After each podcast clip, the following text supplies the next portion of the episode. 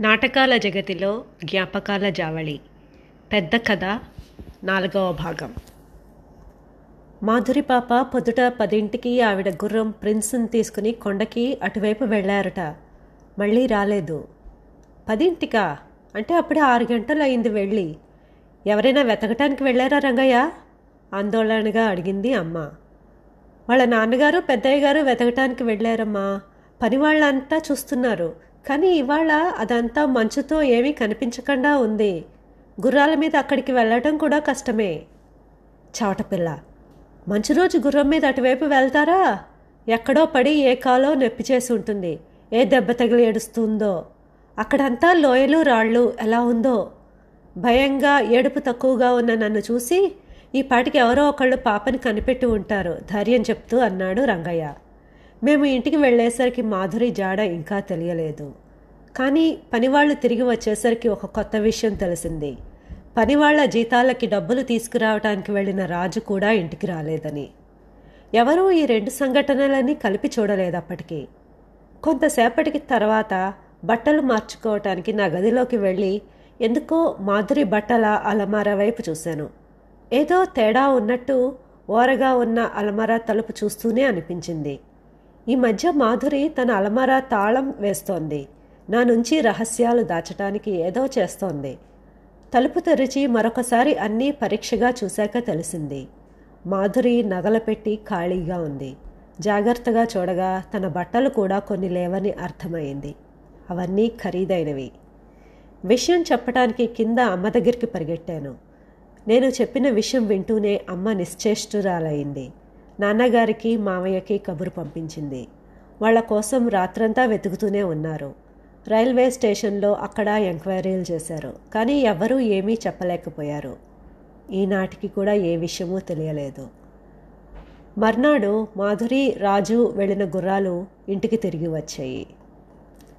కావేరిని కలుద్దామని బయలుదేరేంతలో క్రింద భోజనాలకి మొదటి గంట వినిపించింది. నువ్వు వెళ్ళు మానస నేను ఫ్రెష్ అయి వస్తాను అంటూ దీప వెళ్ళిపోయింది. భోజనాల టేబుల్ దగ్గర వెళ్ళేసరికి ఎవరూ ఇంకా రాలేదు. పనివాళ్ళు భోజనాలకి టేబుల్ మీద అన్నీ సిద్ధం చేస్తున్నారు. నేను దీప వాళ్ళకి అడ్డు లేకుండా కిటికీ దగ్గర బయటకి చూస్తూ ఉన్న కుర్చీలలో కూర్చుని మా మాటలు కొనసాగించాము. కావేరికి యాక్సిడెంట్ ఎలా అయింది? తను గుర్రం స్వారీ చాలా బాగా చేస్తుంది కదా? ఎలా పడిపోయింది? అడిగాను. తను రానంటుంటే శరత్ అన్న తీసుకెళ్ళాడుట.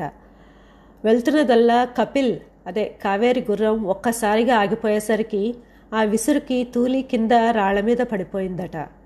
ఏమిటో మాధురి వెళ్ళినప్పటి వెళ్ళినప్పటి నుండి అస్సలు ఇక్కడ ఒక్క మంచి విషయం జరగటం లేదు మానస. ఆ యాక్సిడెంట్లో వదినకి మిస్క్యారేజ్ అయింది. తను ప్రెగ్నెంట్ అని తెలియక రైడింగ్కి వెళ్ళారు. ఇంకా ఎప్పటికీ అంతేనట. కావేరి మళ్ళీ తలి కాలేదని ఇంకెలాగ చెప్పాలో తెలియక గుంభనంగా అంది దీప. నా మనసంతా బాధతో నిండిపోయింది. కావేరి శరత్లకి ఇంకా పిల్లలు పుట్టరంటే. అందుకేనేమో మధ్యాహ్నం శరత్ యాక్సిడెంట్ విషయం ఎత్తగానే అలా అయిపోయాడు. ఇంకెప్పుడూ తన దగ్గర ఆ విషయం ఎత్తకూడదు. మనసులోనే ఒట్టేసుకున్నాను. ఇంతలో భోజనాలకి అందరూ వచ్చారు. నాటకీయంగా శరత్ చేతుల్లో పసిపాపలాగా కావేరి ప్రసే ప్రవేశించింది. ఇంకా అదే అందం ఎంతో ఆప్యాయంగా నన్ను పలకరించింది. తను నడవలేదని చూసిన వాళ్ళు బాధపడాలి కానీ ఆ లోటు ఏదీ లేకుండా శరత్ చూస్తున్నాడు.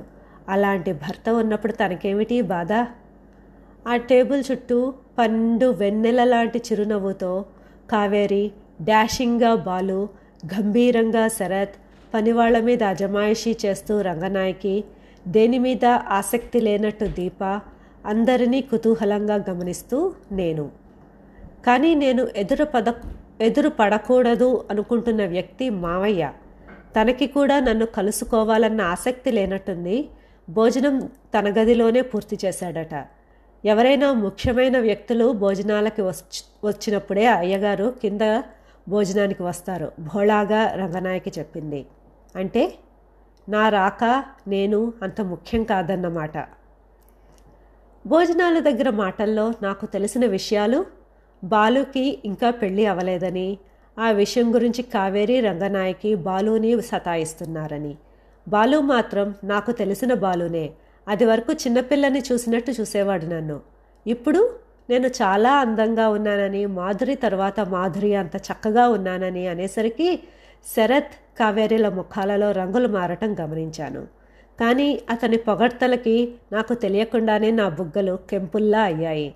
అది చూసి దీప అల్లరిగా మానస బ్లష్ అవుతోంది ప్రకటించింది. అందరి దృష్టి నా నుంచి మళ్ళించాలని మాకు చిన్నప్పుడు పాఠాలు చెప్పిన ఆయమ్మ గుర్తుకు వచ్చి దీపవైపు తిరిగి అడిగాను. ఆయమ్మ ఎలా ఉంది? రేపు వస్తుందా? అడిగాను. ఆ ప్రశ్న వింటూనే దీపముఖంలో నవ్వు క్షణంలో మాయమైంది. తన పరిస్థితి చూసి కావేరి అంది ఆయమ్మ పెద్దదైపోయింది. దీపకి పాఠాలు చెప్పలేకపోతున్నాను. మా చెల్లెల దగ్గరికి కేరళ వెళ్ళిపోతాను అని వెళ్ళిపోయింది. ఆయమ్మ కేరళ చెల్లెల దగ్గరికి వెళ్ళిందా? తనకి అసలు ఆ చెల్లెలంటే ఇష్టం ఉండేది కాదు? క్రిస్మస్ సెలవులకి తన కుటుంబాన్ని చూడటానికి కేరళ వెళ్ళటం అంటే వెళ్ళలేక వెళ్తున్నట్టు వెళ్ళేది. వస్తూనే మమ్మల్ని ఎంత మిస్ అయిందో చెప్పేది. అయినా నాకు మాధురికి కూడా పాఠాలు చెప్పింది. దీపక్కి పాఠాలు చెప్పలేనందా? నమ్మలేకపోయాను. ఏదో అనపోయి దీపని గమనించి ఊరుకున్నాను. కానీ కొద్దిసేపు అయ్యాక రంగనాయకిని అడిగాను. మరి దీపకి పాఠాలు ఎవరు చెప్తున్నారు? రాంప్రసాద్ అని ఊర్లోంచి వస్తాడు. రేపు వస్తాడు నాలుగవ భాగం సమాప్తం.